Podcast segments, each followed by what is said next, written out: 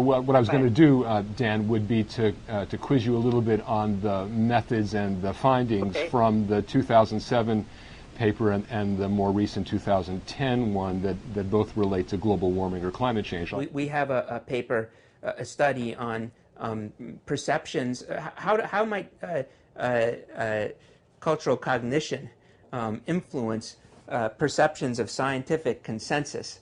Um, I mean, that, that this is often um, something that, that people remark on. Um, how can it be um, that the people who disagree with me um, on uh, this issue, climate change or what have you, are ignoring scientific consensus? Um, and uh, you know, I, our hypothesis was that uh, well, maybe people aren't really ignoring scientific consensus. Scientific consensus is is, is a fact that you have to, to collect evidence on or accept the words of others about, just like any other kind uh, of fact. Um, in the process of, of forming impressions of scientific consensus, then your, your beliefs are going to be influenced by your values in exactly the same way um, as, as any other kind of, of uh, uh, belief that you might form. Um, so what we did was an experiment um, where uh, we, uh, well, there were two parts to it actually. One, one, one part was a correlational part where we just uh, took a large sample of people um, and after we uh, uh, uh, measured their values um, and, and, and characterized them in the way that our scheme says, uh, we asked them what their positions were, or what, what they believed most scientists thought about a variety of issues.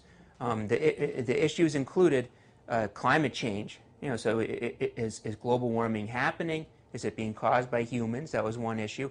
Um, another issue um, was whether uh, the, the deposit of nuclear waste in, in deep geologic isolation um, was something um, that, would, that could be done safely and effectively. Um, and then there was another one about whether uh, permitting private citizens to carry um, concealed weapons in public um, increases crime or maybe even decreases it because it actually discourages um, uh, violent people from engaging in predation. Um, now, we pick these issues because, in fact, um, the National Academy of Sciences has issued uh, uh, uh, expert consensus reports, they call them, um, on all of these issues. Um, we, but we also knew that these were issues based on previous studies on which people who have different values um, tend to have different beliefs. Um, people who have uh, relatively uh, uh, hierarchical values and individualistic values, they tend to be rather skeptical about claims of environmental risk. The reason is that they perceive that the widespread acceptance of those claims would justify restricting commerce and industry. And those are activities that are important to them culturally uh, and otherwise. So they have some, some motivation to, to resist that. People who are more egalitarian and communitarian, on the other hand, they tend to be morally suspicious of commerce and industry. They see tho- those as sources of unjust social disparity, right, or, or as kind of outlets for, for untoward self-seeking. A- And, and in previous studies, we've observed correlations and we've done experimental work to show that people with those kinds of views are going to form risk perceptions on climate change um, that are consistent with those predispositions. Now, we then ask people, well, what are your perceptions of what most scientists believe? And of course, most egalitarian communitarians, they believe that, that there was overwhelming consensus among scientists that climate change is happening and that humans are causing it. That was something that the, the people who had hierarchical and individualistic views were, were much more ambivalent about. That they, um, they, they didn't think that a majority of scientists believe that. I mean, the idea is that people, nobody is saying screw scientific consensus. People are saying that, well, what I believe is consistent with scientific consensus, but they're forming different views of that that are consistent with their, their values. Now, the second part of the study was an experimental one where we tried to show a mechanism for this. And, and here, what we did was we, uh, we asked the subjects um, to uh, tell us whether they thought that a, a fictional uh, scientific expert, uh, somebody who was described as having uh, very uh, respectable credentials, trained at an Ivy League university with a PhD in the relevant subject matter, um, on the faculty of an elite university, many publications and so forth, member of the National Academy of Sciences, was an expert on the issue either climate change, uh, nuclear power, waste disposal, um, or gun control. But what we did was, uh, in, in, addition to showing them the, the CVs of these people, we would show them an excerpt, a sh short excerpt from the book. And here we could experimentally alter, manipulate, as they say, the, the conclusion that we attributed to the person. Sometimes th that person would say high risk, sometimes low risk. And we formed the hypothesis that when the expert, well, that, that, that, that the perception of the subjects that the pictured author was an expert would be conditional on the fit between the position the author was taking and the subject's own cultural predisposition. And we found that that was overwhelmingly true. Right? So what happens is that, that people, they're, they're, they're much more likely when they observe putative experts making claims about these issues to actually credit the person as being an expert when that person takes a position consistent with their own cultural predispositions than when they're not. And if that, if, if, if that happens systematically, well, then you're going you're gonna, you're gonna end up with systematic differences across people with different values on, on what most scientists believe. Right? They'll, they'll kind of do a little mental survey I, I, say to you, what do you believe about climate change? You're, you're, not, some, you're, you're not a Luddite. You, you, you kind of call up a, a, a mental image of, of all the scientists you've known who've taken a position on this issue, and, and you count how many on one side and how many on the other. And magically, they're all on, on one side, the side that, that fits your predisposition. Well, the reason is you've, you've excluded the ones who took the other position from your sample, right? Not consciously but because of, of this dynamic of cultural cognition, that will, really, that will lead, I mean, even in a society where people have a lot of confidence and trust and, and agree we should be basing policy on good science, to persistent cultural conflict on issues that are amenable to scientific investigation. Um, and just one last point about this we pick those issues out because we think um, that there's a tendency of, of, um, no matter what people's cultural predispositions are, to think that the people who disagree with them are just somehow against science or oblivious to what scientists are saying. This study shows that this is a ubiquitous phenomenon. It happens to everybody. So everybody ought to see that that's a problem. Um, everybody ought to, ought to have a common interest in resolving it. Um, and maybe everybody ought to stop kind of the, the kind of uh, recrimination, um, accusations about kind of stupidity and lack of reason um, that oftentimes get involved in these debates, and that makes it a lot harder. Sure it does. You know, it's interesting. I, I was talking to a room full of climate scientists primarily, and they said, you know, those science skeptics just don't understand the science. Uh, they just aren't smart enough to understand, and so therefore they listen to know nothings like Rush Limbaugh and they get their opinions from him, right? Mm-hmm. So I think you just already answered um, that question in your last paragraph. Anything else you want to say about it, though? Well, you know, they're right that people aren't smart enough to understand it, but the people who agree with them about the about their finding on climate change, they're also not smart enough to, to understand it. Al Gore is not smart enough to understand it. Al Gore did not go to the North Pole and stick a, a, a, thermometer in the ice. If he had, somebody would have had to tell him what that meant. Al Gore, like the very people who disagree with him, is thinking is coming to his opinions in the same way by by following the the the the, the processes he's familiar with for identifying who he can believe about what. And there's no choice. We have to do this. Now, here's the point there's nothing wrong with that. We're extremely good as a species.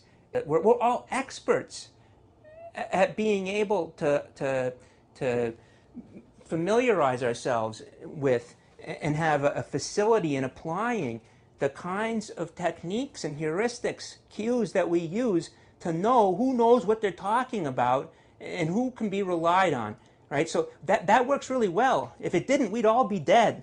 You know, and it works so well, we're able to accumulate vast stores of knowledge and build it up over time because nobody can start from the ground uh, you know, level and build up.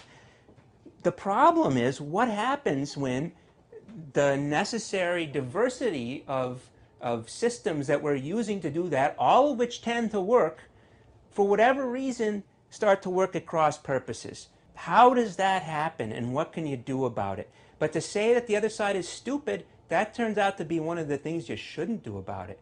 I mean, this is really a basic mechanism that, that people react in a dismissive way if they associate a certain kind of factual claim with an implicit threat on their identity. I, I know what I know because I know whom to trust. If you tell me I'm wrong, you're telling me the people I respect are stupid.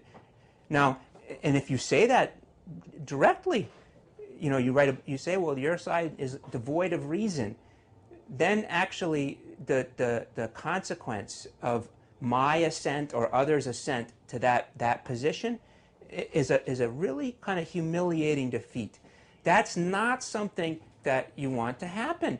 You know, it, it's not good, it's not nice, it's not civil, but it's also just completely corrosive of creating a climate where the, the best science is going to, to make itself felt. We're very interested in, in trying to promote a sense of humility.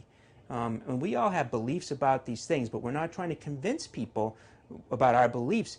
But we do actually want to convince a lot of people, probably ones who agree with us on a lot of issues, um, that they're making a misdiagnosis of what, what the problem is. Uh, and there is a problem, that there's this gap between what we know and how much it affects our policy.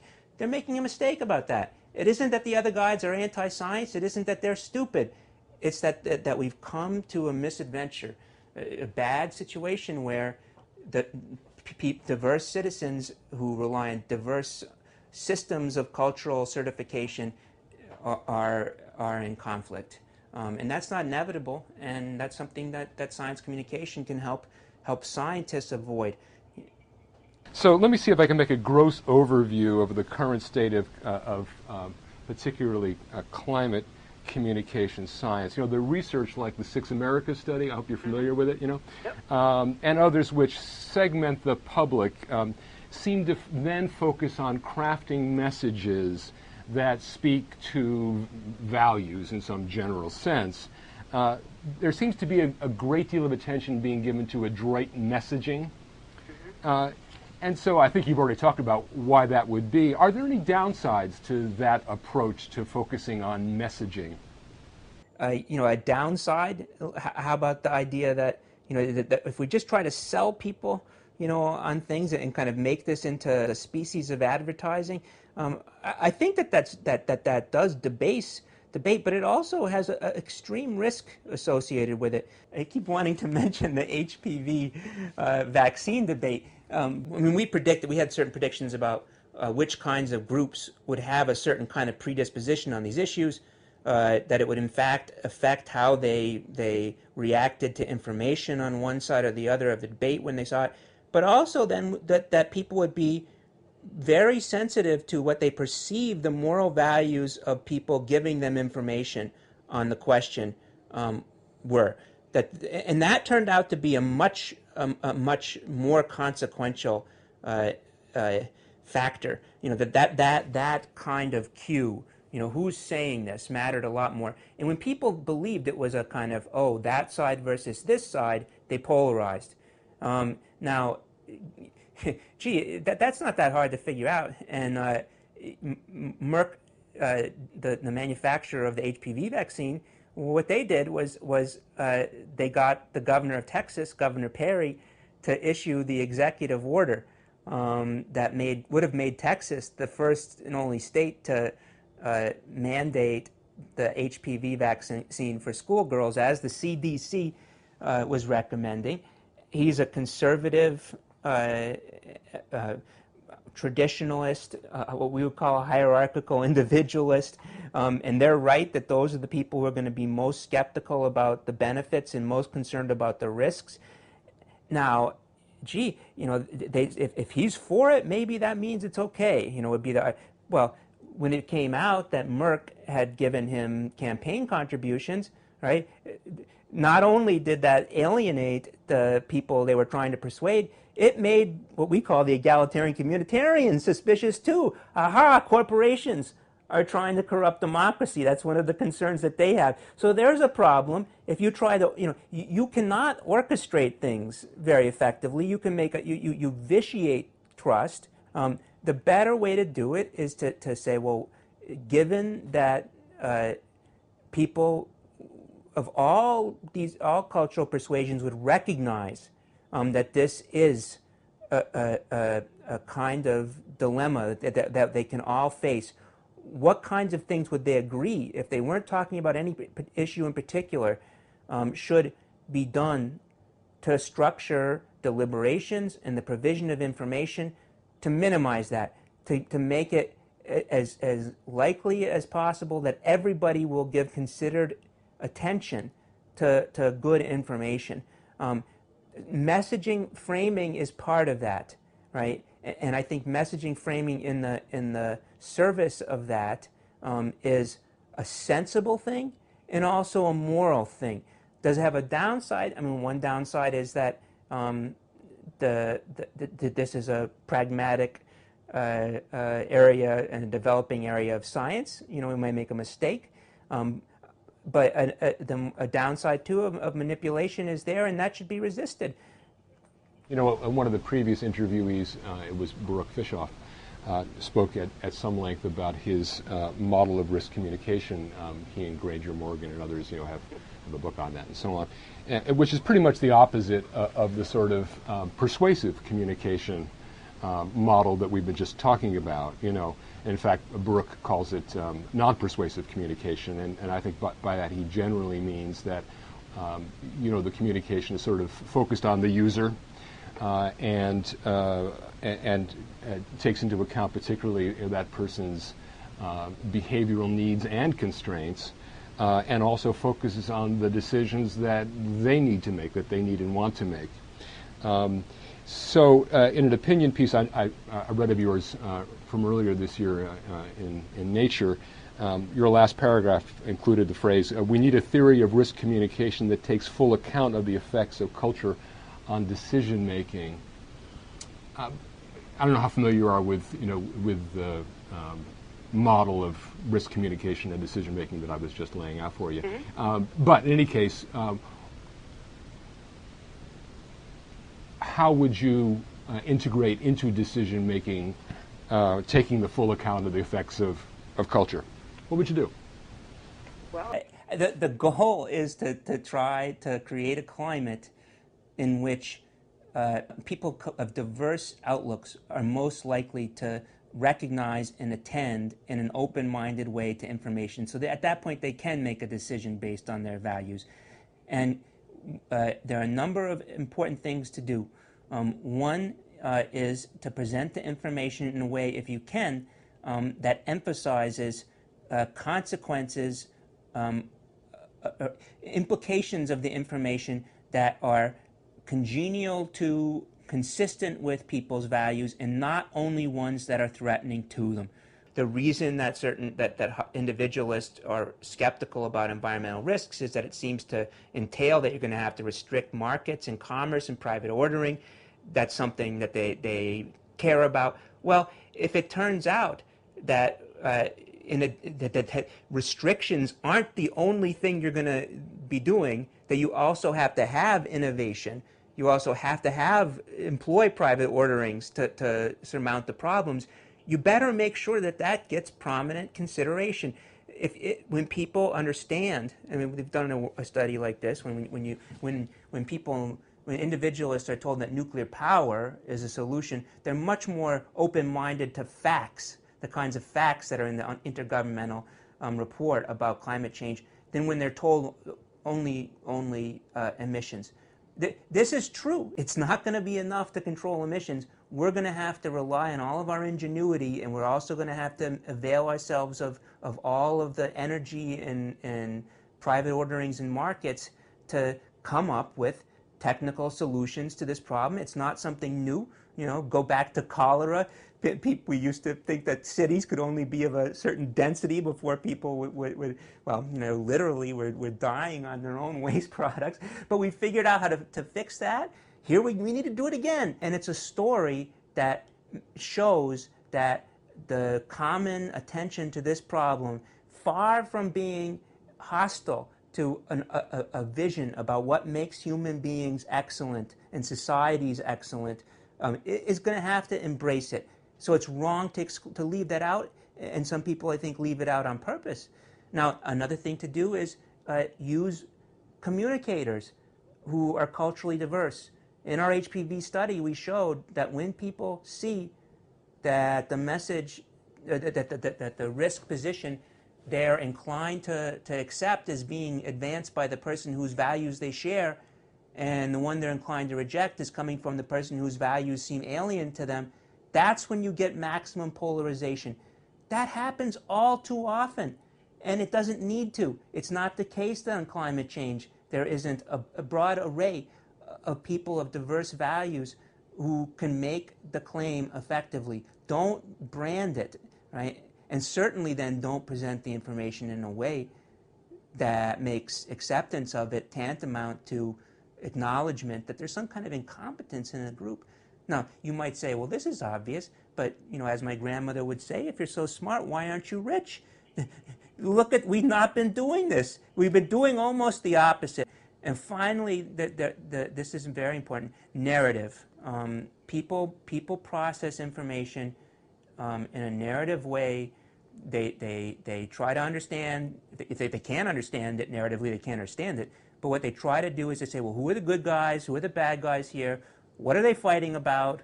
What's the lesson of the story?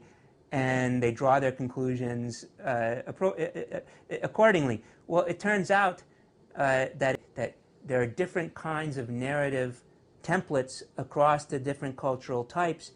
You can embed the same information in a narrative that is congenial to, to a type that otherwise might be closed minded about it and make it easier for that person to be receptive to it. Right? These are techniques that are emerging um, and that, that need to be pursued. They, they should be pursued, certainly in climate change, um, and, and I hope that they'll make a difference there. We will get through climate change as a problem, and, and then we're going to have more of these issues. We're going to have these issues on synthetic biology, on nanotechnology. There are things that ought to be thought about at the very outset so that you don't find yourself in the position of trying to, to fix the, the to, to, to uncross the, the, the entangled lines of cultural certification that people use. Make sure they don't get that way in the first place because they tend to work and people will then tend to converge on the best science.